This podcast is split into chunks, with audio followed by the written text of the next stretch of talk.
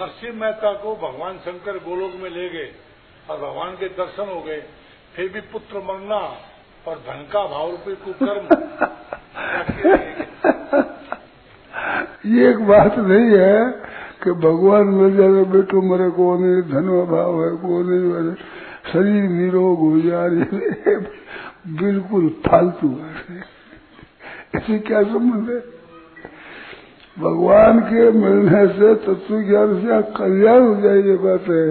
अब धन मिल जाए, नहीं मिल पड़ी क्या है सुत दारा हर लक्ष्मी पापी के भी हो गए तो पापी से पापी जी बोलते हैं क्या है?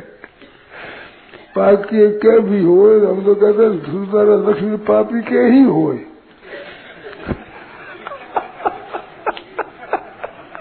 तो आप कुछ करने वाली है? अच्छा आदमी क्यों उसे आप होता?